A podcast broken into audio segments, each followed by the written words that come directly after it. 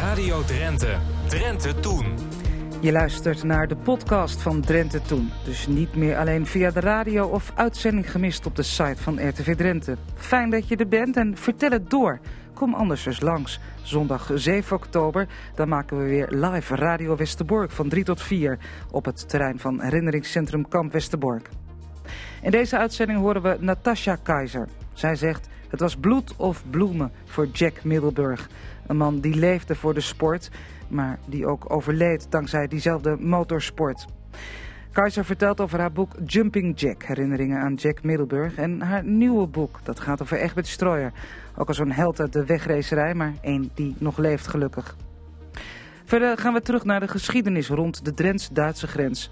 We vinden daar een oude steen waar letters in gegraveerd staan.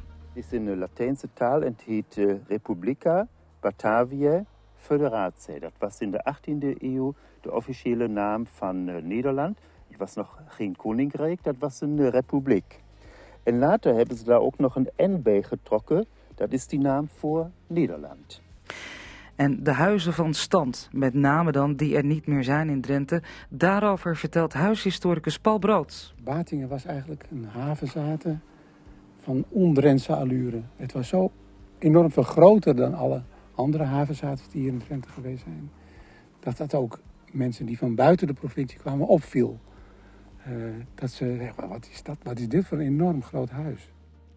80 jaar geleden werd de MS Oranje in Amsterdam te water gelaten. Het bracht vele repatrianten uit Indonesië naar Nederland. Ook Jan de Vos uit Gieten. Wij bezoeken hem. Historica Gary Wiersema heeft nieuws over het verdwenen gehucht Tweelo bij Meppel en aandacht voor Aan de Andere Kant. Een voorstelling over de Nederlands-Molukse geschiedenis. Kortom, een goed gevulde aflevering van Drenthe Toen. Sophie Timmer. Radio Drenthe. Natasha Keizer is motorsportjournalist en schrijver. En onlangs verscheen van haar hand Jumping Jack. En die bijnaam, zo lezen we in dat boek, is hem ooit gegeven door Telegraaf sportjournalist Barry Sandscholte. Ja, Jack Middelburg. Een van de grote drie, samen met Wil Hartog en Boet van Dulmen.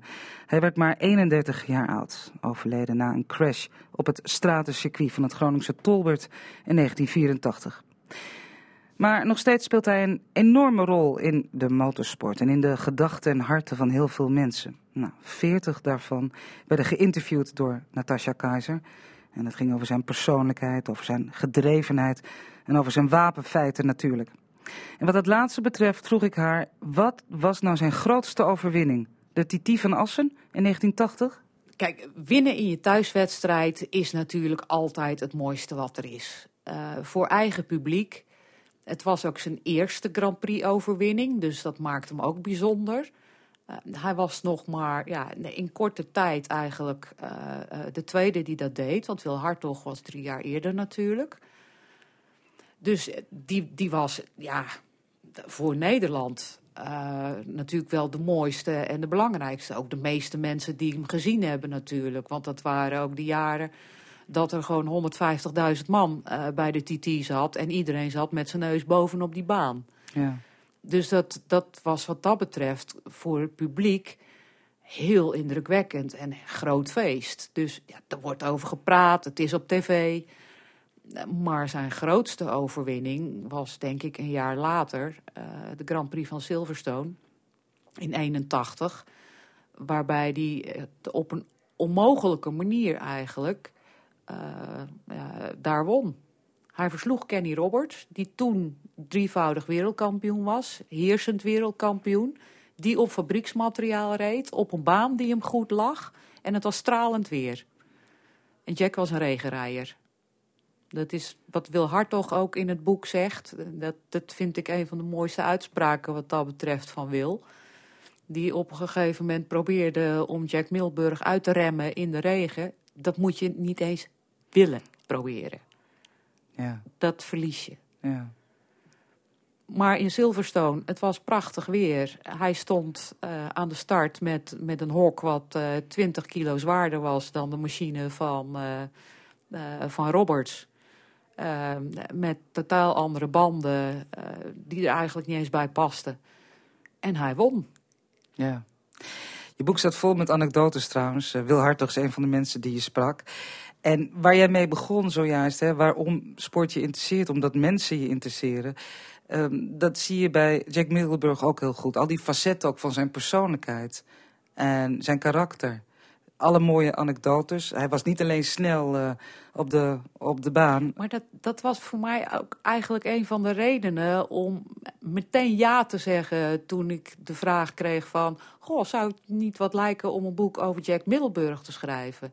Dit was zo'n kleurrijke, veelzijdige figuur met, met, met zoveel lagen eronder eigenlijk. Dat, dat maakt iemand interessant natuurlijk. Ja, ja.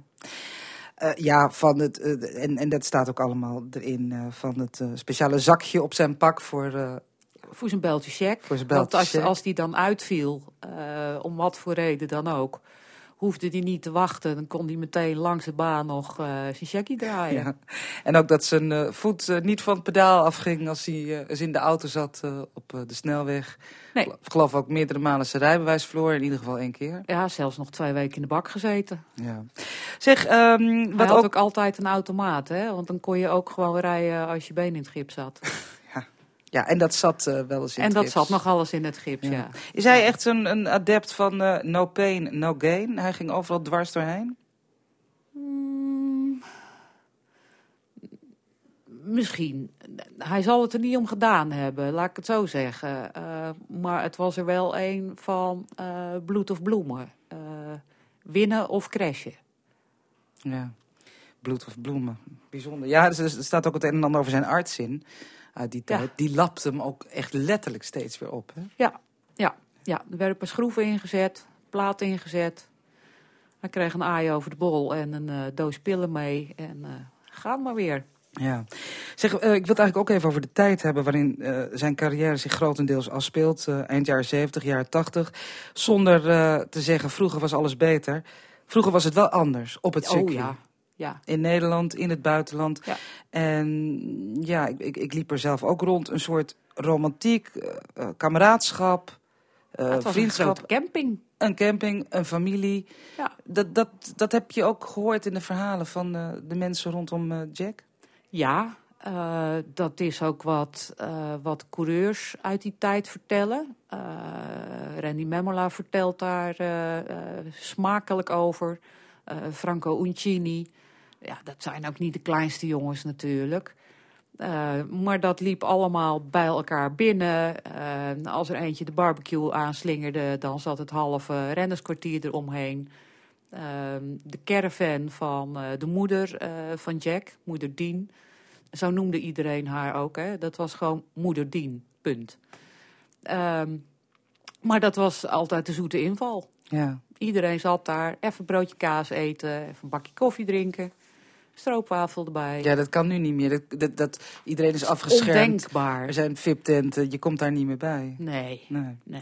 Moeder Dien was erg emotioneel, want aan haar heb je het boek eh, aangeboden. Hè? Ja, ja, ja. Het mens is 83.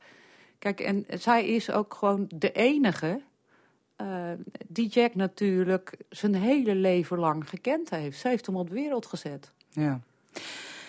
Jij eh, bent nu bezig met een boek over Egbert Streuer. Ja. Dat, eh, dat, volgend jaar komt dat uit. eh, moet tegelijkertijd met een, eh, een tentoonstelling in het Drents Museum. Februari. Ja, dat is ook al zo'n gelauwerd coureur. Drievoudig wereldkampioen, op de zijspan in dit geval. Hoe, hoe pak je het aan? Kun je er al iets over vertellen?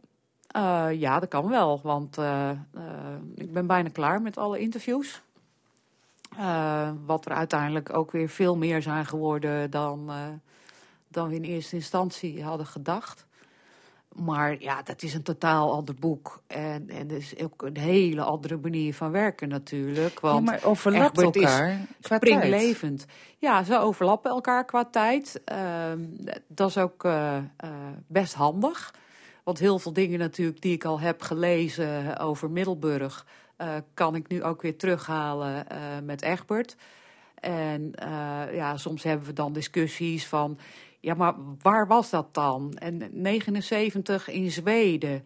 Maar dat, ja, maar dat was die wedstrijd dat eh, eh, Jack en Boet ook op het podium stonden. En eh, dus het was Karl Skoga. Weet je dat zeker? Ja, dat weet ik heel zeker. En ik kreeg bijvoorbeeld van moeder Dien eh, Middelburg... heb ik ook alle plakboeken gekregen die zij heeft bijgehouden eh, voor Jack. Dus dat is van 73 tot en met eh 84, tot na zijn dood. Ja, en er staan ook heel veel van de verhalen over, over Egbert in. Ja. Twee vragen nog tot slot. De zijspan, zou die ooit terugkomen? Nee. Zo groot als die was? Nee. Waarom niet? Ehm, het is voor de organisatoren eh, niet handig. Ze nemen gewoon te veel ruimte in. Eh, het is niet spectaculair genoeg. Ehm, ja, de, de 350 cc komt ook niet meer Nee, terug. Ja, wel meer niet. Maar dit, dit is, dit is ook eh, een hoofdstuk dat dicht is. Een boek dat dicht is. ja, het boek is dicht. Ja. Formule 1 op dit circuit in Assen? Ik denk het niet. Waarom niet? Ehm, het, hoe graag eh, ze het in Assen ook zouden willen. Assen is en blijft een motorcircuit. En je ziet op alle andere circuits eh, waar zowel Formule 1 als MotoGP rijden, dat het problemen geeft. Ik denk dat het economisch gezien voor de Formule 1 ook eh, niet gaat gebeuren. dat ze daar niet voor zullen kiezen. Want één Grand Prix in Assen kost drie andere Grand Prix de kop. Als je kijkt hoeveel Nederlanders er zitten in, in Duitsland, in Oostenrijk, eh, wat de thuisbaan is van Red Bull, en eh, hoeveel er in Francorchamps zitten, die gaan niet naar vier Grand Prix. Die gaan dan naar Assen en blijven bij de andere drie weg. Dus ik denk dat het niet gaat gebeuren. We zullen het zien, eh Natasja Keizer. Dank je wel eh, dat je hier was. Tussen 1945 en 1965 maakten zo'n 300.000 Indische Nederlanders de overtocht naar hun nieuwe vaderland. In het Scheepvaartmuseum in Amsterdam is sinds vorig weekend een tentoonstelling over het schip de MS Oranje te zien. En een van die Indische Nederlanders die met dit schip in die tijd de overtocht naar Nederland maakte, is Jan de Vos uit Gieten. Wij speelden in de kampong. We hadden vriendjes. eh, we deden katten kwaad. eh. ja, dit was geweldig. Ja, maar we speelden met, eh, met de Indonesische kinderen. Dat kennen jullie niet, maar ketella, dat is een, eh, een, een, zeg maar een aardappel, een beetje lang. Cassave, noemen jullie dat. En eh, die gingen we dan echt jatten, stelen. Dan braken we het de stam af. Dan zetten we de stam terug en dan liepen wij naar een geheime plek en dan gingen we dan dat eh, roosteren. Dat was heerlijk. Nou, dat deden we dan met elkaar. Zowel die jongens uit de kamp als wij zelf. Dat was leuk. Ja, dat mag niet, maar goed. eh, stout zijn mag je. Dat is van eh, al- al- al- overal zo, hè. Dit was allemaal op Java. Jan de Vos groeide op in Nederlands-Indië. Hij werd daar geboren, net als zijn broer en zusje. En zijn vader was civiel ingenieur Als ras Am- Amsterdammer. En werkte op Java bij een soort privéspoorlijntje. Een zeer, zeer intelligente man. Zijn moeder zorgde voor de kinderen. Omdat Jan al van jongs af aan opgroeide op Java, sprak hij drie talen. Thuis werd er in Nederlands gesproken. Met de bedienders, daar had je bedienders. En ja, sprak ik eh Maleis mee en Javaans. Jan had het goed op Java. Mijn vaderland. Maar alles veranderde toen hij acht jaar was. De Tweede Wereldoorlog begon en zijn vader had zich opgegeven voor het KNIL, het Koninklijk Nederlands-Indisch Leger. Ja, toen heeft hij moeten vechten. Met die Molukkers in, eh, op Java. Maar er was tegen de Japanners was geen houden aan. De Japanners waren sterker en bovenal getraind, in tegenstelling tot de mannen in het KNIL. Zijn vader was een van de eerste die gevangen werd genomen in die tijd. En dan, die, dan brachten we dan eten. En dan de ene keer ging mijn broer en de andere keer ging mijn moeder met mijn zusje. En eh, ik heb dat toen een keer moeten, of een paar keer moeten doen. Totdat Jan op een dag zijn vader eten bracht en een kolonne auto's aan zag komen rijden. En toen riep vader mij, Jan, Jan, Jan. En eh, hij woof. Dat was de laatste keer dat ik mijn vader zag. Zijn vader werd afgevoerd naar Surabaya en later Birma, om daar te werken aan de Birma-spoorlijn. Dat was in 1942. Jan was degene die het nieuws bracht aan zijn moeder. Ik zeg, moeder, papa is weg. Ja, die, die, die, die, die gaat... Bepaalde emoties moet je voor jezelf houden. Vijf maanden later zaten ook Jan en zijn broer, zusje en moeder in een jappenkamp. Ja, je had niks meer ook, hè. Dat werd allemaal afgepakt. Het was een wijk, zeg maar. En die werd omringd met, eh, wij noemen dat gedek, eh, met eh rieten man, matten en prikkeldraad. Om het hele kamp heen. En je had een ingang. Daar moest iedereen door. Als je eruit wil, dat mocht niet, maar eh, als je eh, voor bepaalde gelegenheden, als er mensen overleden waren, die moesten toch ergens begraven worden. Dan moest je door de hoofdpoort eh, naar buiten. In het begin had Jan weinig last van het leven in het jappenkamp. Hij speelde nog steeds met vriendjes en kon in het begin nog steeds les krijgen. Hij kon nog naar school en hij knikkerde veel. Nou, heel veel knikkers, wij wonen ontzettend veel. En dan doet de Jap huiszoeking en dan gooide hij al die knikkers van ons weg. En. En natuurlijk ontzettend boos en zo. Later werd het moeilijker toen Jan op de Sawa's moest werken in het jongenskamp. De rijstvelden. Dus als de Jap een verkeerde bui had, ja, dan werd er gemapt. We hadden ook een man die heette Jan de Mepper. Dus de, Het was 1945 en vlak voordat de oorlog was afgelopen hoorde Jan op de Sawa's dat zijn moeder ernstig ziek was. En dat vertelde ik mijn broer en die ging meteen informeren via zijn circuit. En eh, toen zei Jan, het wordt tijd dat wij even naar moeder gaan. En dat hebben we gedaan en dan vlug weer terug. Vlug, voordat de jappen het door hadden. Want anders hadden de jongens een tijd in de cel door moeten brengen. Zijn moeder had malaria, maar met zijn broer ging het ook niet goed. Die leed aan een lichte vorm van tuberculose. De jongens konden vlug hun moeder bezoeken en gingen toen weer terug naar het kamp. En acht dagen later werd het kamp officieel bevrijd. Maar Wilhelmus, dat werd een beetje meegeneuried, want de woorden kenden wij niet. Hoewel zijn moeder beter werd en ook zijn broer langzaam maar zeker weer aansterkte, was het toch geen echt feest. Want toen begon de In de Bercia-periode. Heel erg bang. Want midden in de nacht hoorde je die blote voet op de weg. En schreeuwen, Merdeka, Merdeka. Ja, ik was heel erg bang, ja. Maar ik denk eh, dat iedereen wel bang was. Mijn moeder ook, nou, iedereen, kan je zeggen. Want je weet niet wanneer ze binnenvallen. Bersia en Sia is Maleis voor wees paraat en geef acht. Dat waren strijdkreten van Indonesische organisaties en bendes die na de Japanse bezetting jacht maakten op niet-inlanders. Ze waren tegen het herstellende Nederlandse gezag. Onder Indische Nederlanders vielen duizenden slachtoffers. Nou, die moordpartijen van de, van de Indonesiërs, dat, is, dat was verschrikkelijk. Voor, voor, eh, voor de klinieken was er een sloot met allemaal lijken. Dat was, en door de Japanners en door de Indonesiërs. Die werden daarin gegooid. En het begon te stinken en zo. Jan en zijn broer, zusje en moeder verhuisden een aantal keer. Tot zijn moeder zei, nu kan het niet meer. Ze ging van kantoor naar kantoor om te regelen dat ze weer naar Nederland kon komen met haar kinderen. Heel veel moeite. Zijn moeder moest liften met verschillende militairen mee om op die kantoren te komen. En liften was niet geheel zonder risico in die En tijd. eh, dat is dan gelukt. En dan kwam ze terug, jongens, het is... Het is eh, nou, na verschillende malen. maar Toen kwam ze het bericht, jongens, we gaan weg. Een bijdrage hoorde u van verslaggever Marjolein Knol. Die sprak met Jan de Vos uit Gieten. En dit was deel 1 van het verhaal van meneer de Vos. Volgende week hoort u hoe het afloopt met zijn vader. En hoort u hoe het gezin de overtocht naar Nederland maakte. Wij gaan weer op zoek naar geschiedenis rond de Drents-Duitse grens. Collega Lydia Tuinman die wordt op sleeptouw genomen door herdokter Andreas Eink.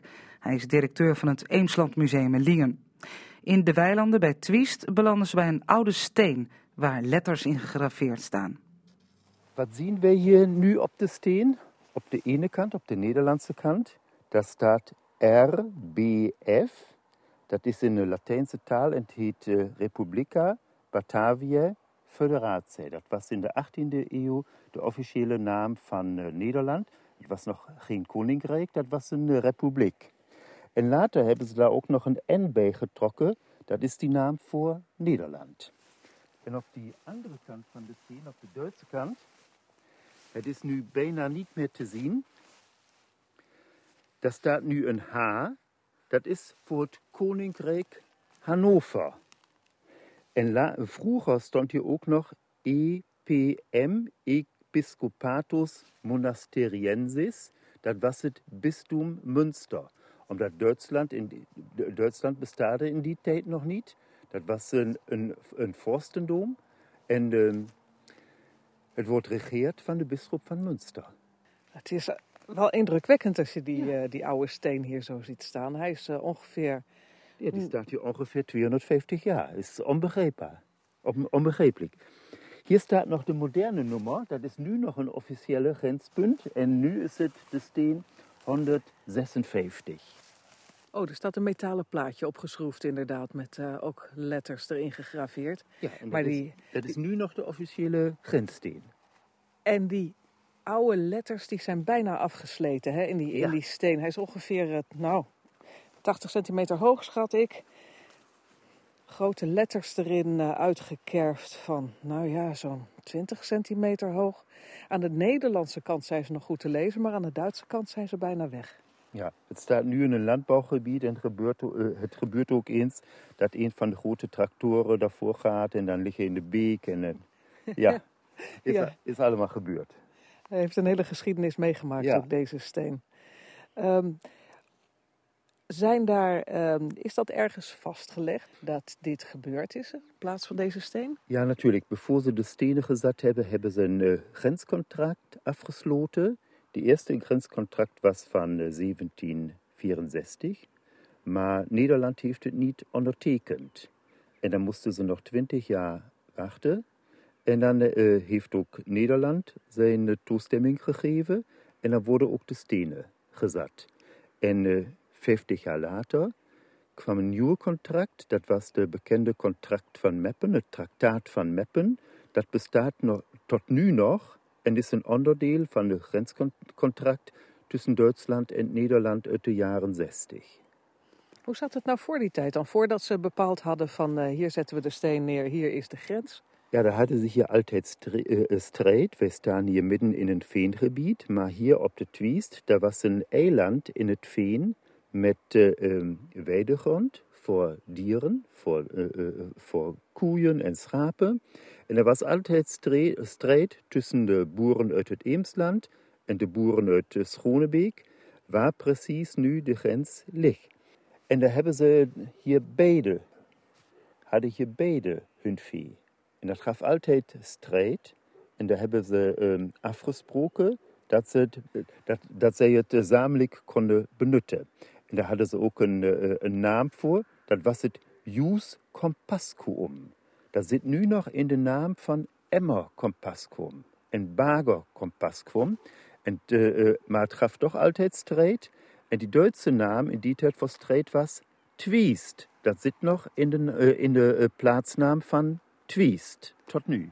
Ja, is ook een Nederlands woord. Hè? Je kunt twisten over iets, dan heb je er ruzie over. Ja, natuurlijk. Dat is het oude woord. eh, En dat komt van die strijd tussen de boeren hier op de Twiest.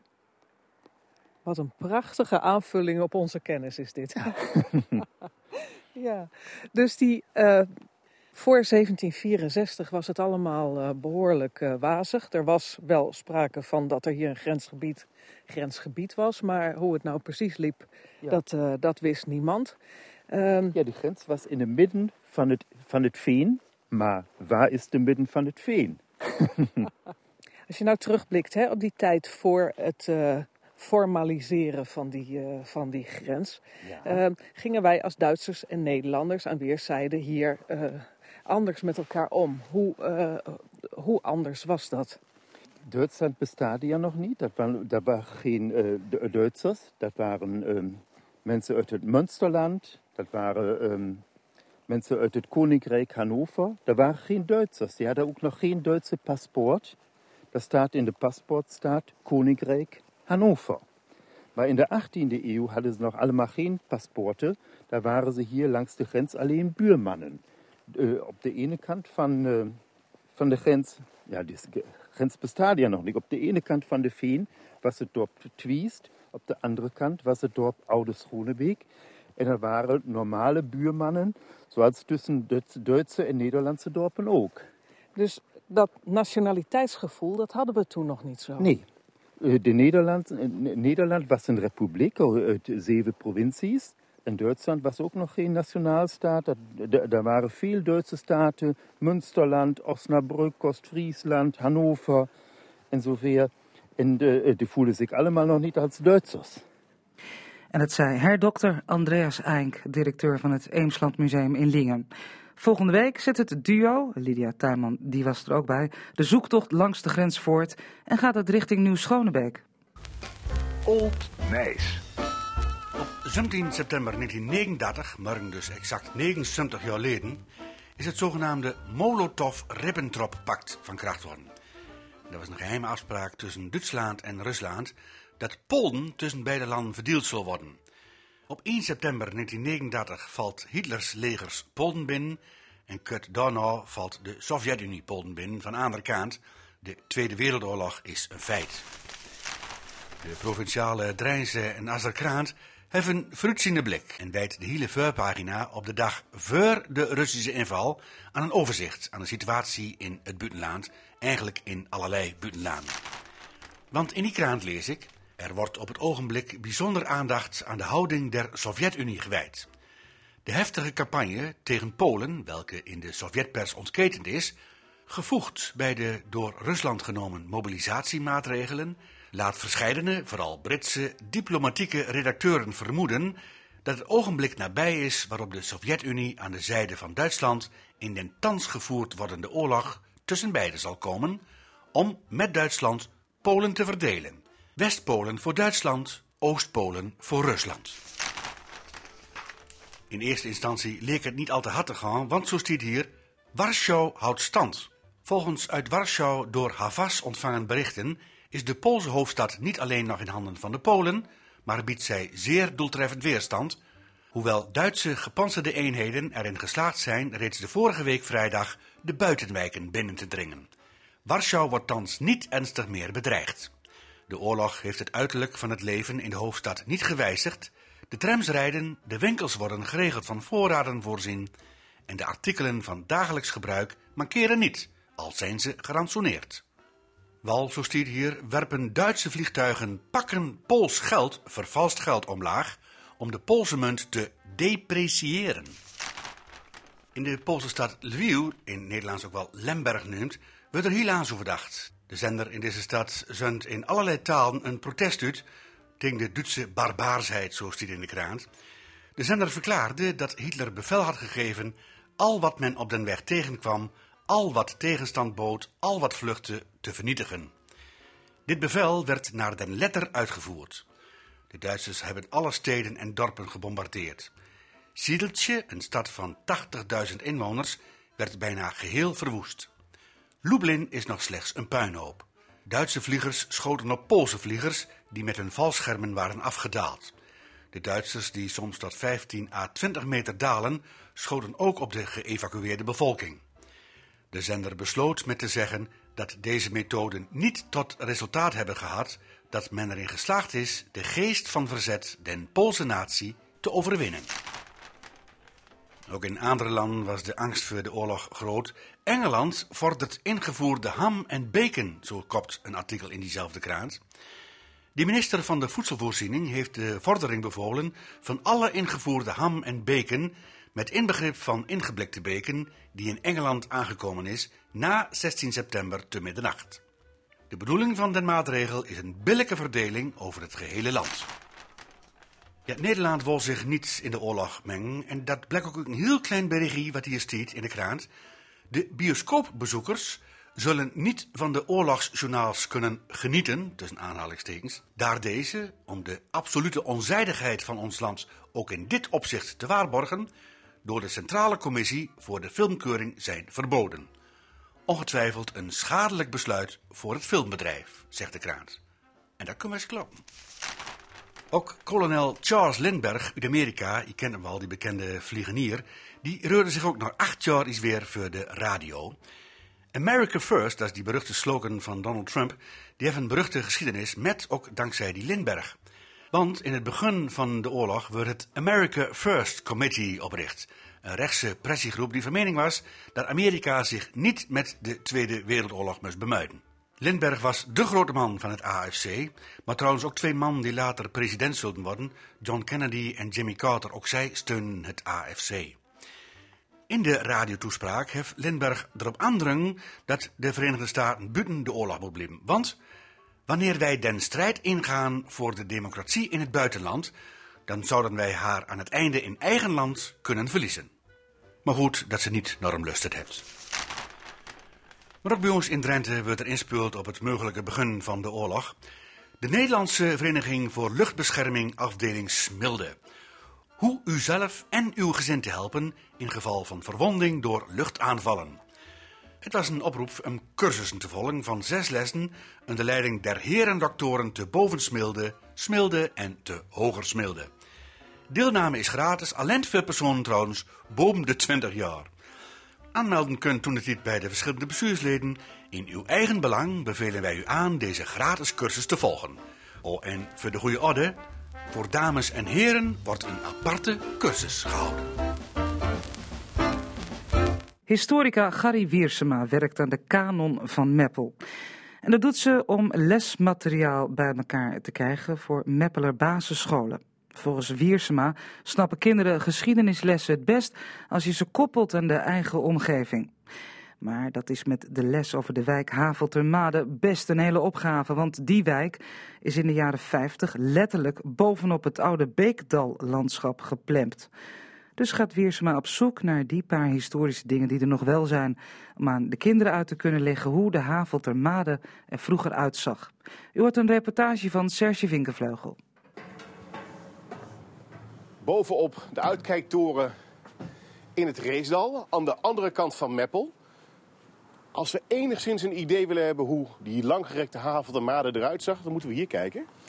Ja, dit is een uh, beekdalsysteem wat nog uh, intact is. En zo zag het er dus aan de andere kant, aan de noordkant uh, van Meppel, ook ongeveer uit. Ik zie allemaal kleine strookjes land die van een weggetje naar de race toe lopen. Ja, dat zijn de maden, de hooilanden. Die staan recht op de beek. En daar haalden de boeren haalden altijd zijn hooi binnen. Maar op de kaart die ik zag in het Drentse archief... dat gebied Haveltermade was wel echt tig keer groter dan dit. Ja, het was een, uh, een soort uh, rechte strook van 8 kilometer tussen Havelte en Meppel. En daar meanderde dan die beek doorheen. En dat waren allemaal hooilanden, een heel rijk gebied. Die kanon van Meppel die u ontwerpt, die vertalen zich in lessen. Maar die les bijvoorbeeld over de Haveltermade. Ja, hoe leg je dat nou uit aan kinderen als er niks meer over is? Nou ja, dan doe je het met wat er nog wel over is. Uh, uh, bijvoorbeeld straatnamen. Uh, maar hier hebben we ook nog oude waterlopen. Door de Haventemade lopen de twee oudere waterlopen van Meppel. De Oude Vaart en de Wolta. En ja, de een was de weg van de bisschop naar Havelte. Langs al zijn hooilandjes. Langs al zijn hooilandjes. En zijn horige boeren. en zijn horige boeren. En de andere kant, de Wold A, dat gaat nog steeds richting Koekangen. Uh, dat ging langs uh, de havenzaten van uh, Ridder Hendrik, het oude Vledderingen bij Tweelo. En ja, daar kun je dus kinderen heel veel over vertellen. een van de dingen is de schoolnaam. hier staat een school, de Woldstroom. En die is dus genoemd naar dat water. Dat weten kinderen niet. En dat ontdekken ze dus in dat soort lessen. En zo gaat het leven. En beklijft het beter? Uh, ja, ik denk wel dat als je uh, lessen geeft die gekoppeld zijn aan de directe omgeving van een kind, dat sluit heel nauw aan bij hun belevingswereld, uh, dat het dan meer beklijft. Want dat is de wereld om hen heen. En dan is wat ze op school leren, hoort ineens bij die wereld. En dat beklijft. Nou, een van de manieren om dat te doen is door gebruik te maken van straatnamen. Um, in de wijk Haventemade op het industrieterrein uh, zijn de straatnamen hebben een historische achtergrond. En uh, nou, dan ga ik in het Drents archief uh, ga ik kijken hoe dat zit. En ik zie hele oude kaarten, soms wel 2, 3, 400 jaar terug.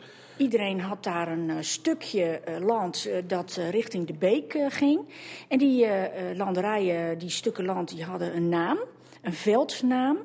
En uh, die kun je dus opzoeken en die zijn gebruikt uh, als straatnaam uh, op het industrieterrein. Ja, en met een beetje fantasie voor oude handschriften? Daar staat um, dat meneer Stuk een stuk Douwersmaat had. En Hendrik Ketelskamp.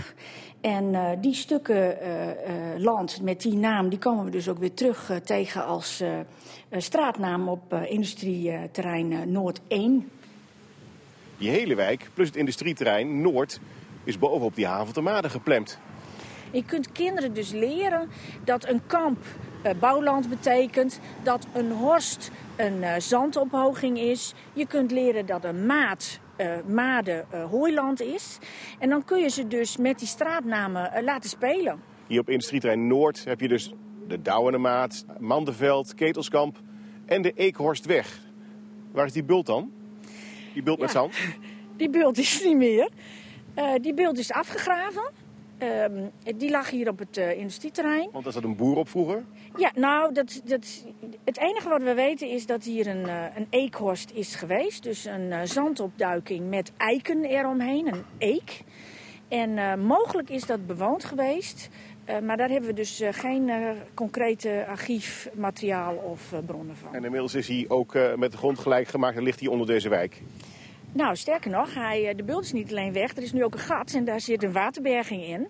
En dat is gebruikt om het gedeelte van het instituutterrein op te hogen met zand.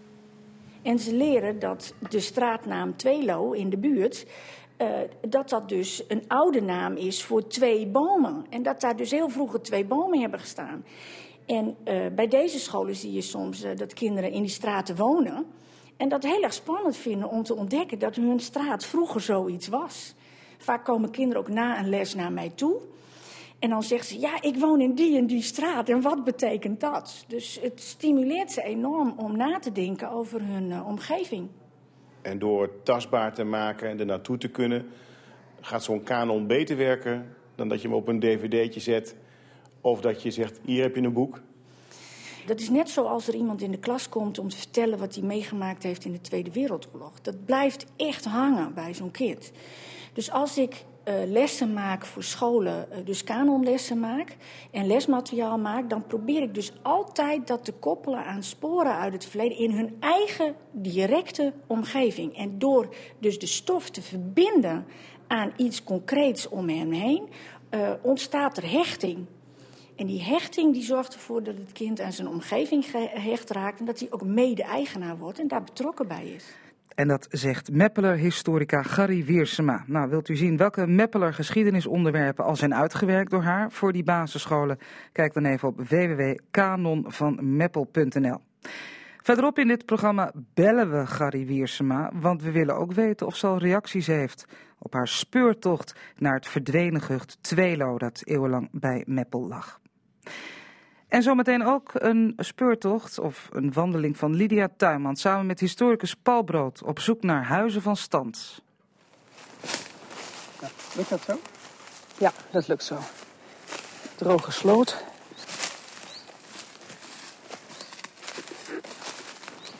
Ah. Ja, het is, een, het is een groot rechthoekig perceel grond. Met die grond die we hier nog steeds zien. En daar stond echt een huis eh, van uh, enorme omvang op een soort paleis het Loo lijkt het wel. Ja, op zoek naar huizen van stand in een droge sloot. Dat klinkt spannend. Zometeen meer. Maar we beginnen met een oproep van Gary Wiersema, de historica die vorige week te horen was in een wandeling door, ja, door iets wat er eigenlijk niet meer is. Tweelo, een middeleeuws gehucht bij Meppel. Met een dubieuze reputatie, heb ik begrepen. Er stonden daar de nodige herbergen en dan weet je het wel. Er werd ook tol geheven en het licht... Het lag in wat nu de wijk Haveltermade in Meppel is. In 1955 viel daar het doek. Ondanks maatschappelijk protest werd het gehucht met de grond gelijk gemaakt. Als slachtoffer van de vooruitgang. Aan de telefoon Gary Wiersema. Mevrouw Wiersema, hallo. Hallo. Hallo. Zeg, u, uh, u uh, was in gesprek met Serge Vinkenvleugel vorige week... en in één keer komen jullie op het feit dat er misschien wel twee gebouwen nog zijn. Boerderijen, denk ik dan, of misschien wel stenen huizen. Uit Tweelo, mm -hmm. die nog bewaard gebleven zouden zijn. Hoe zit dat? Ja, hoe zit dat? Ja, dat, dat wil ik graag weten. Um, uh, er is één uh, pand um, in het depot opgeslagen en weer opgebouwd... Uh, dat heeft de naam Tweeloerhof uh, gekregen en dat staat op het terrein van, Hovers, uh, van Oversingen in Havelten. Dus dat weten we zeker dat één gebouw geconserveerd is gebleven. Maar um, uit mijn onderzoek in kranten, maar ook in archieven blijkt dat er nog meer opgeslagen is. En dat blijkt het eenmansschooltje te zijn. Eh, en, en ja, wat daarmee gebeurd is met die opslag, dat weet ik dus niet. Eh, dus dat probeer ik uit te vinden. En eh, tijdens dat onderzoek bleek dus ook nog een derde gebouw, eh, weet ik inmiddels, in een opslag te zijn verdwenen. En dat gaat om een pand met arbeiderswoningen uit 1782. Ja. Ehm, dus er waren drie gebouwen zijn in het depot gegaan. Eén daarvan is weer opgebouwd. En die andere twee, ja, zoals ik al zei, wie het weet mag het zeggen. Maar dat is geweldig nieuws, mevrouw Wiersema. Want eh, die boerderij die dus in Havelte staat, op het terrein van Overzingen... tenminste, ik ga ervan uit dat het een boerderij is. Ja, dat is de boerderij. Ja, en dan nog een schooltje. M- maar dan is er dus nog meer. En dat wist u niet.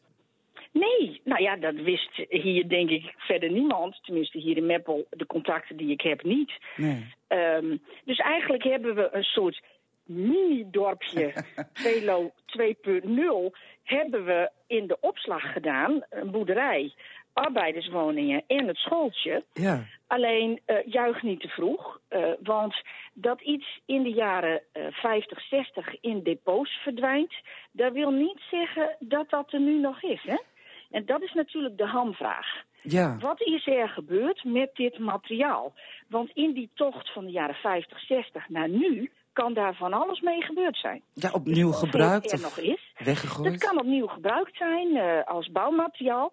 Maar het, het- uit mijn onderzoek blijkt dat eh, deze panden zijn genummerd opgeslagen. Dus dat betekent, en, en met de intentie, dat staat in de stukken van de provincie, met de intentie om ze elders in Drenthe op te bouwen. Ja. Maar ehm, zouden ze ook in Drenthe opgeslagen kunnen liggen? Of kan dat, kan dat in principe overal zijn?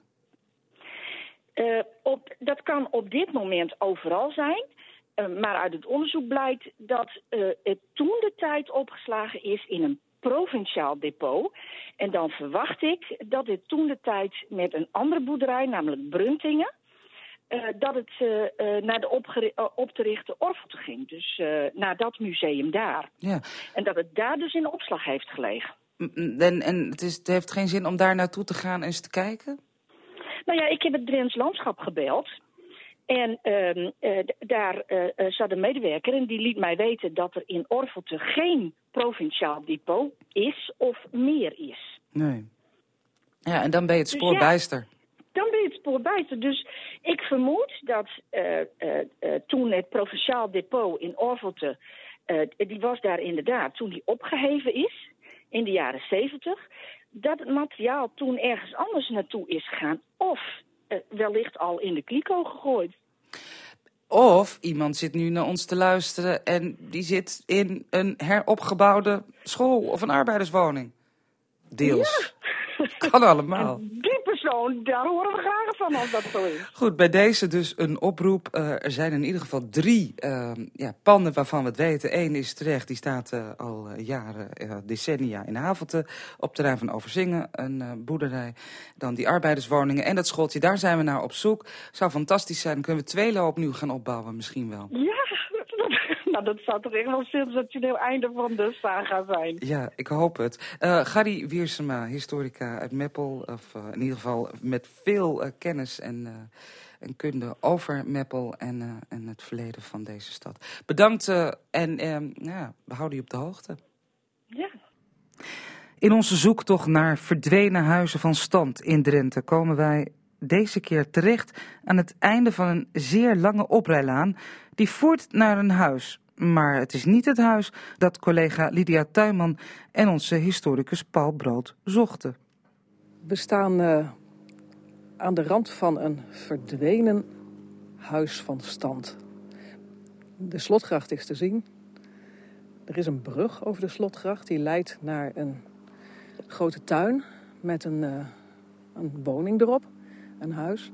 Maar het eh, oorspronkelijke huis van stand is verdwenen. Paul Brood, ooit eh, bezig geweest met het inventariseren van al deze huizen van stand in, eh, in Drenthe. Waar, eh, waar zijn we hier? We zijn hier bij het huis Batingen, vlak tegen de kom van Dwingelo aan. Je kunt zo de kerk met, de, met de Siepel kun je zo zien. En Batingen was eigenlijk een havezate van ondrentse allure. Het was zo enorm veel groter dan alle andere havenzaten die hier in Drenthe geweest zijn, dat dat ook mensen die van buiten de provincie kwamen opviel. Eh, dat ze zeggen, wat is dat? Wat is dit voor een enorm groot huis? Het was echt een statig, uh, imponerend geheel. Uh, ik zie hier in dat boek, uh, Huizen van Stand, waaraan je hebt meegewerkt, een, een afbeelding daarvan. Beschrijf het eens. Ja, het is een, het is een groot rechthoekig perceel grond met die gracht eromheen, hè, die we hier nog steeds ook zien. En daar stond echt een huis van enorme omvang op. Een soort paleis het Loo lijkt het haast wel. Zo, zo groot. En uh, er is ook een beschrijving van, zo rond 1700, van mensen uit, uit Groningen. De familie van Bolhuis, die kwam hier wel eens. Die heeft ook opgeschreven wat ze ervan vonden. Dus hij omschrijft Baartingen als een royaal en nieuw vierkant Italiaans gebouw. Waarvan, waaraan van weerkanten nog twee huizen zijn aangetimmerd. Hebben de mede van beide zijden op de plaats twee schone stallingen. Daarbij een fraaie tuin met geschoren iepen, hagen en taxuspyramiden en parterres met bloemen. Dat is wel heel erg weinig Drents. Hè? Dat, eh, dat verwacht je hier niet. Hè? Als ik die, die, die plattegrond uh, ook zie, die hier uh, ja, is een beetje een, een weergave van, nou schuin van boven. Ja. Uh, het lijkt wel op Versailles als je dat zo ziet. Ja, ja die indruk wekt het inderdaad. En, en je hebt een beetje een moeilijk beeld van hoe, hoe de schaal nou precies is. Maar gezien de verhoudingen zie je al dat het huis toch enorm groot moet zijn uh, geweest. Ja, en echt met zo'n geometrische uh, tuin eromheen. Met uh, ook een vijver, denk ik, daar achterin. Ja, ja, denk het ook. ja. Dus je, je, ziet wel wat Franse invloeden daar, daarin. En voor, voor, zover we weten is de bewoner Rutger van de Boetslaar, die was drost van Drenthe, is daar voor een groot deel verantwoordelijk voor geweest. Dat hij het in die stijl heeft aangelegd. Was niet zo'n sympathieke man, hè? Uh, nee, nee, nee, hij was drost, dus je moet sowieso niet zo erg sympathiek zijn natuurlijk, want je bent bestuurder, dus je moet ook onaangename beslissingen uh, nemen. Uh, maar nee, hij had niet zo'n heel erg geweldige naam in Drenthe. En hij, hij heeft er ook eigenlijk voor gezorgd dat zijn nalatenschap één grote schuldenberg was. want hij heeft natuurlijk heel veel geïnvesteerd in Batingen, maar het gevolg was wel dat zijn erfgenamen met een enorme schuldenlast zaten. Wat is eigenlijk de geschiedenis van dit Batingen? Hoe, hoe oud is het? Het is moeilijk te zeggen. Het is uh, wel uit de late middeleeuwen uh, wordt aangenomen. Maar was het huis natuurlijk veel kleiner. Uh, en is geleidelijk aan gegroeid. En in de 17e eeuw, toen Van de Boetselaar hier woonde... die kwam ook van buiten de provincie en die wilde... de allure die hij van meenam, wilde die ook hier in Drenthe laten zien. en zo in de, met name de 17e en 18e eeuw is eigenlijk de bloeitijd van, van Batingen geweest. Toen was het groot was het uh, indrukwekkend. En daarna is het weer heel snel bergafwaarts gegaan. Ik las iets over 196 pond zilver. Ja, bijvoorbeeld. Uh, het zijn, zijn, er is een inventarisatie gemaakt, ook bij overlijden wordt natuurlijk de boedel geïnventariseerd. En daar staan, uh, die lijsten zijn gelukkig bewaard gebleven. En dan zie je daar hoe rijk die was, hoeveel schilderijen, hoeveel meubels. En inderdaad, dat 196 pond zilverwerk, dat is een behoorlijk gewicht aan, aan zilver wat je dan hebt. Dan moet je heel wat verzameld hebben. Ja. Um, hoe is het huis aan zijn einde gekomen? Ja, ik vrees zoals meer havenzaten, niet alleen in Drenthe, ook in Overijssel, maar ook in Groningen. Zo begin 19e eeuw, toen uh, raakten die huizen in verval, de ridderschap uh, verdween. Uh, en de families die dat geërfd hadden, die zaten ermee. Ja, wat moeten we ermee? moet je het weer opknappen? Dat kost veel geld, dat hadden ze niet. Dus heel veel zijn gewoon gesloopt. En met het, de opbrengst van de stenen nou ja, kon je nog de, de slopen betalen, bij wijze van spreken. Dus uh, ja, zo is het met heel veel gegaan helaas. En Bating is ook zo rond 1830 uh, verdwenen. De familie uh, van Holte, die de laatste bewoners was, die hebben de, daar de opdracht toegegeven. Um, die van Holte, dat was een soort verzamelaar, geloof ik, hè? Ja, de van Holte was nog wel een rijke familie. want die, hij heeft meer havenzaten hier in Dingelo en de omgeving gehad. Dus Oldegaarde is van ze geweest en Reebrugge is van Van Holte geweest. Ik geloof ook Westrup. Uh, en hij was ook burgemeester hier in, uh, in uh, Dwingelo. Dus dat was zo'n belangrijk man geweest. En, en zo in zijn familie zijn nog wel wat havenzates bewaard gebleven. En dan, misschien komen we die nog wel tegen. in de loop van onze excursie door Drenthe. Ja, ja. ja volgende week weer een nieuwe aflevering. Dan bezoeken we weer een huis van stand, wat ook verdwenen is. Ja, Reebruggen is ook verdwenen, helaas. Dus daar is niks aan te doen. Maar er is nog wel veel te zien en te vertellen. Ja. Zometeen dan gaan wij praten over Aan de Andere Kant, een theaterproject over Molukkers in Nederland, waarvan de theatervoorstelling deze week, de komende week, in première gaat. We mogen ook kaarten weggeven. Maar eerst even dit. In de grote douaneloods, waar ze moesten wachten tot de bagage gecontroleerd was, groepten de mensen direct samen rondom de warme kachel.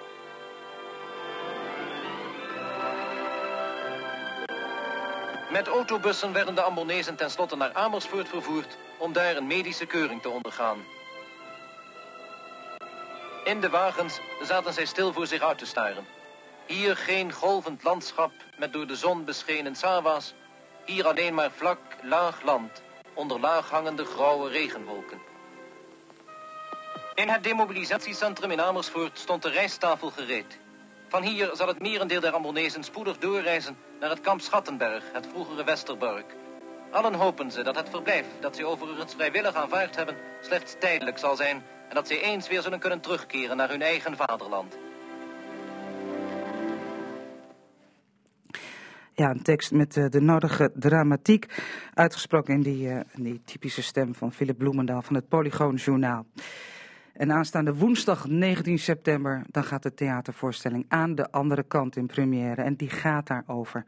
De première is trouwens in de Molukse kerk in Appingedam. Die locatie is niet zomaar gekozen. Maar het stuk reist daarna verder, staat begin oktober in Bovensmilde. En wij geven kaarten weg. Maar eerst maar eens even praten met iemand die betrokken is bij, uh, bij dit theaterproject. En dat is Rosa Veldman. Ik heb haar nu in de telefoon. Goeiedag, Rosa. Goedemiddag. Ja, heb je het stukje net gehoord van het Polygoon Journaal? Ja, ja, heb ik gehoord. Het is indringend, hè? Ja, ja, ja. Komt ook door de muziek, uh, denk ik, die erbij zit. Ja. Maar um, dat is ook uh, ja, die overtocht uh, waar jullie beginnen. Hè? 1951, ja. duizenden Molukse knilmilitairen en hun familieleden komen aan in Nederland voor een tijdelijk ja. verblijf. En hoe dat verder is gegaan, dat weten we allemaal. Um, kun, je, kun je wat vertellen over de inhoud van het stuk? Nou ja, de theatervoorstelling begint eigenlijk een beetje met, uh, nou ja, met die aankomst uh, in 1951 van de, oud, van de Molukse knilmilitairen. Maar daarna gaan we al heel snel door naar 1966, wanneer uh, net is vermoord. En um, het gaat over een, een gezin, over de familie Melanesi. In, die, zijn, die, wonen in Nederland en die, die zitten in de barakken en die moeten gaan verhuizen naar stenen huizen. En dat is een, dat is een heel bepalend moment geweest voor, veel, uh, voor, nou ja, voor de Molukse gemeenschap. Omdat zo'n stenen huis eigenlijk laat zien van het verblijf is niet tijdelijk. We blijven hier. Ja. En uh, nou ja, dat is dus in een, in een notendop waar, het, uh, waar de voorstelling over gaat. Ja. ja, je geeft meteen al aan dat de levens van deze mensen verweven zijn met de politiek. Hè? Smokil, de president van de Republiek uh, ja. um, van de Zuid-Molukken, die, die geëxecuteerd werd. Dat heeft natuurlijk ja. meteen zijn weerslag in het persoonlijke. Um, daar besla je inmiddels ook al drie, bijna vier generaties mee, hè? Met ja, het verhaal. inderdaad. Ja, ja dit, dit, dit verhaal gaat ook echt over, de, over die eerste generatie die hier komt. Die hier moet wortelen, die last heeft van heimwee, die terug wil. Maar natuurlijk ook die Molukse knilmilitairen die met een enorm trauma zitten eigenlijk. En, um, en wat hen ook tegenhoudt om, om hier echt te aarden. En ook met woede tegenover de overheid. Dus dat, ja, dat, dat zijn wel indringende onderwerpen waar we het over hebben. Ja, ja en, en ook nog steeds actuele onderwerpen. Ja, inderdaad. Wat het is natuurlijk. Uh, nou ja, niet, uh, niet, niet, heel lang geleden uh, is er rechtszaak geweest van, van een ja, nabestaande van de treinkaping tegenover de overheid. En nou ja, nu gaan we het in dit stuk niet zozeer hebben over die, over die treinkaping. Het is meer, we, we vertellen het verhaal van twee mensen die. Uh, het is eigenlijk een heel universeel verhaal in die zin, maar we willen ook een beetje inzicht geven in. Nou ja, waar komt die woede ja. nou eigenlijk vandaan? Ja. ja. Zeg, denk jij dat. Kijk, het is een verhaal dat de Molukse gemeenschap kent.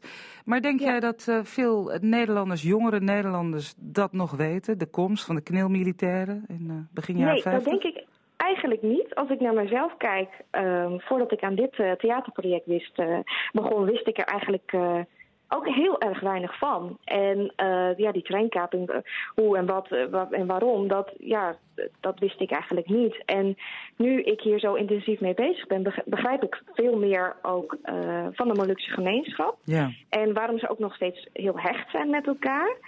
En ehm, ja, dus, dus dat, is, dat is een onderwerp wat eigenlijk heel erg onderbelicht blijft, Ja. denk ik. De Ja. geschiedenis van de de geschiedenis tussen, tussen Nederlanders en Molukkers staat ook centraal hè, in, in het stuk. Ja. Zie je dat ook terug in, eh, eh, nou ja, in de spelers, in de achtergrond van de spelers? Ja, ja, we hebben eh, onze hoofdrolspelers zijn eh Nienke Heeg. Zij is van eh, Indisch-Nederlandse afkomst. En eh, Roger Goudsmit, eh, dat die is ook Indisch Molux van afkomst dan. We zijn allebei gewoon eh, in Nederland geboren. Maar ehm, we hebben ook in- onder de amateurspelers een heleboel mensen die eh, nou ja, tweede of derde generatie eh, Molukkers zijn. En bij wie dit verhaal ook echt heel hard binnenkomt. Ja, ja. Goed, nou, je kunt het gaan zien. Jullie gaan in première aanstaande woensdag, de 19e.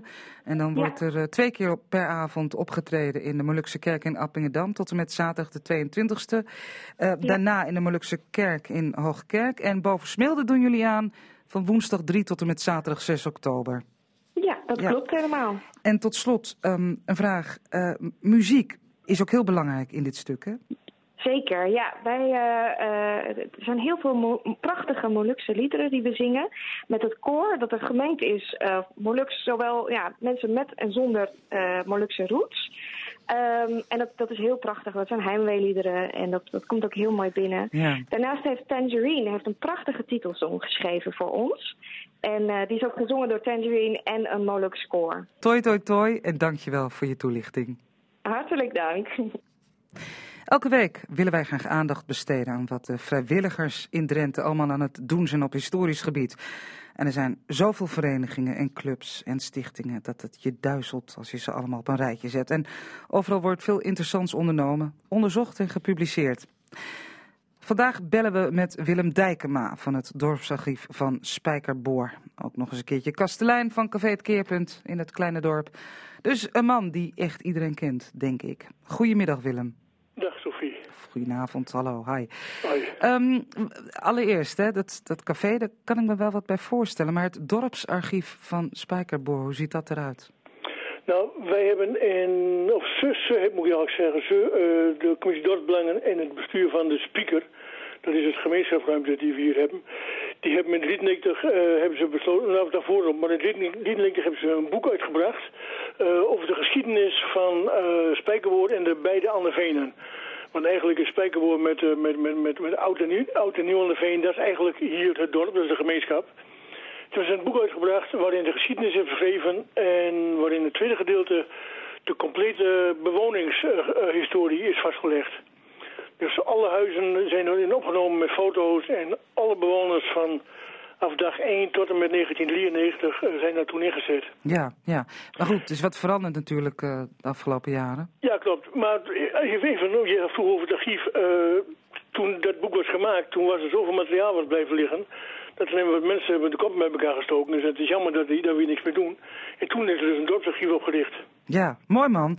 Hè, toch, voor Spijkerboor. Want zo groot is het nou ook weer niet. Nee, Spiekerboord is niet groot, nee. Nee. Als je, als je Spiekerboord in, in de beide andere veen neemt, eh daar staan eh, eh, zo'n zo, zo, zo'n kleine 150 eh, woningen. Ja, maar wel, wel op een belangrijke plek. Hè? Net, als, dan, net als Café het Keerpunt, dat staat op een belangrijke plek. eh, waar vroeger eh, de boten werden gekeerd. En, eh, en het dorp zelf, dat ligt op een kruispunt van, eh, van wegen. Ja, in, in, van vaarwegen en, en, en, en, en, ja, en, en wegen. ja, klopt. Ja, dus er kwam altijd wel veel volk doorheen, denk ik.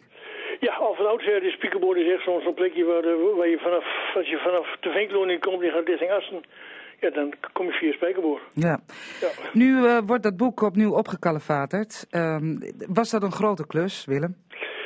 Nou, kijk, wat wij hebben gedaan, we hebben met, met onze, met het leren van het archief hebben we besloten om eh, het oude boek, zeg maar, eh, het tekstgedeelte van het boek, dat nemen we één en één over. Dat komen we niet aan, dat is prachtig beschreven destijds door Fred Waldhuis en het ziet er prachtig uit.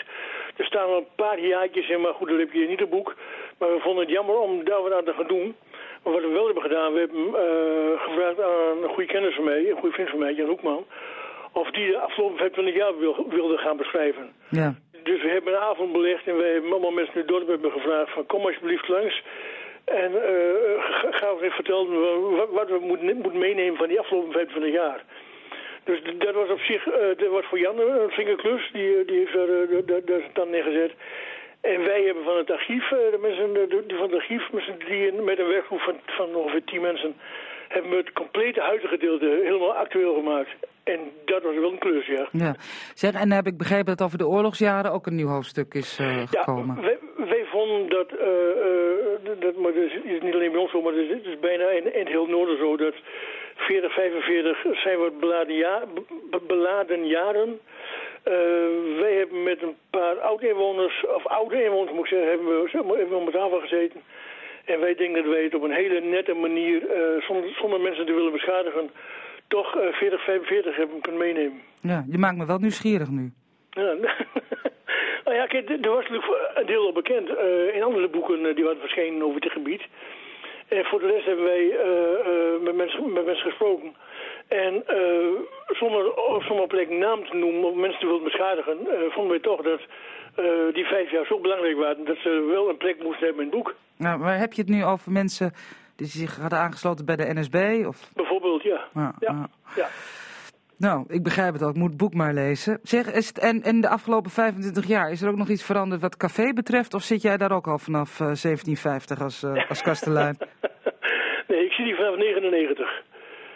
Dus ik zit hier eh, volgend jaar 20 jaar. Dus eh, ja, is, ook in het café is al wel, wat veranderd. We zijn, eh, ja, we hebben natuurlijk wel wat energieker aangepakt dan, dan onze voorgangers. Ja, maar dat klopt, hè? Het café dat staat er toch al vanaf... eh, ja, vanaf vanaf eh, 1750, ja. ja, mooi man. Goed. Ja, wat ik zelf zo mooi vind, ik, ben- ik ben, ik, ik ben geboren en speakerboarder. En ik, vind- A, vind ik het mooi dat ik het café eh, mag hebben. Maar dat het, het is altijd café West. Het is vanaf dag één is het in bedrijf als café. En dat vind ik zelf ja, wel heel bijzonder. Ja. Zeg, en eh, de naam, Spiekerboor, Spijkerboor, dat is wat ik denk dat het is, het een of ander apparaat. De naam spijkerboord is eh, ontleend aan de vorm van de hunze hier, van de Resdijp, de titel van het boek. Eh, en die liep iets in de vorm van een spijkerboord. En een spijkerboord is een apparaat waar je spijkergaten mee boorde. Maar vroeger werden de spijkers gesmeed, die waren niet rond, dus dan moest je voorboorden. Ja. En eh, je noemde de titel al, Drens Dijp bleef altijd stroom. Dat is het boek, de titel. En, en nou goed, wanneer is het af? Wanneer kunnen we het inzien? Eh, de presentatie is eh, 17 november. En we zijn, nou, ik hoop dat we half oktober dat het boek klaar is. Ja. We zijn bezig met een paar- goede vormgevers en eh, nou, het wordt echt een fantastisch mooi boek. ik heb de eerste opmaak al gezien en eh, nou, wij zijn als commissie in ieder geval hartstikke trots. Goed zo. Ik denk, ik denk dat we wat leuks hebben weggezet. Ja, dat, eh, dat denk ik ook. Willem Dijkema, dank je wel voor je toelichting.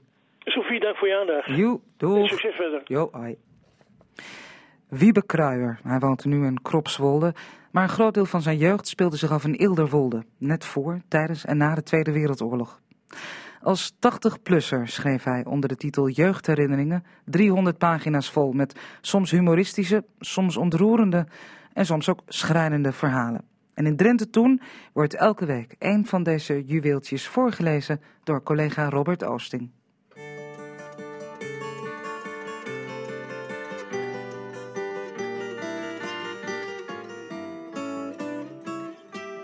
De winteravonden waren mijn vader en Jacob vaak bezig visnetten en fuiken te breien. Ik weet nog goed dat het dan lastig was door de kamer te lopen, omdat overal de weg werd versperd door de opgehangen netten. Ik denk dat ze al met al wel zo'n 80 meter aan visnetten hadden gebreid en voor de afwisseling ook nog een aantal vis- en palingfuiken.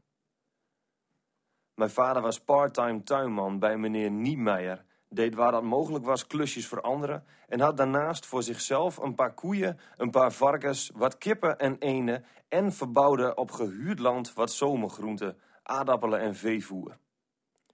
Op het land aan de noordkant van het Kluivingsbos, dat van de kerk werd gehuurd, verbouwde mijn vader roggen, aardappelen, bruine en witte bonen en in de herfst knollen voor veevoer. Het voer voor de varkens werd zo mogelijk de vrije natuur bij elkaar gescharreld. Mijn moeder verzamelde, als daar de gelegenheid voor was, zaden van melden. Ze stroopte daarvoor met de hand het zaad van de meldenplanten af en daarmee werden dan de varkens gevoerd. In de herfst werden de eikels gezocht, die werden ook als varkensvoer gebruikt. Het voeren van eikels aan varkens, zo had de ervaring geleerd, moest wel met een nodige zorg en overleg gebeuren. Spek en vlees van met te veel eikels gevoerde slagvarkens gaat namelijk bitter smaken. Ook gebeurde het wel dat mijn vader in de herfst de varkens gewoon losliet en die scharrelden dan in het kluivingsbos zelf hun kostje wel bij elkaar. S'avonds rammelde hij dan even met een emmer en dan kwam de groep weer snel naar huis. Ze werden dan opgehakt en kregen als beloning nog wat slobber als bijvoer. Het is nu nauwelijks voor te stellen dat nog maar zo kort geleden varkens zo dicht bij de straat zonder bezwaar gewoon los konden lopen.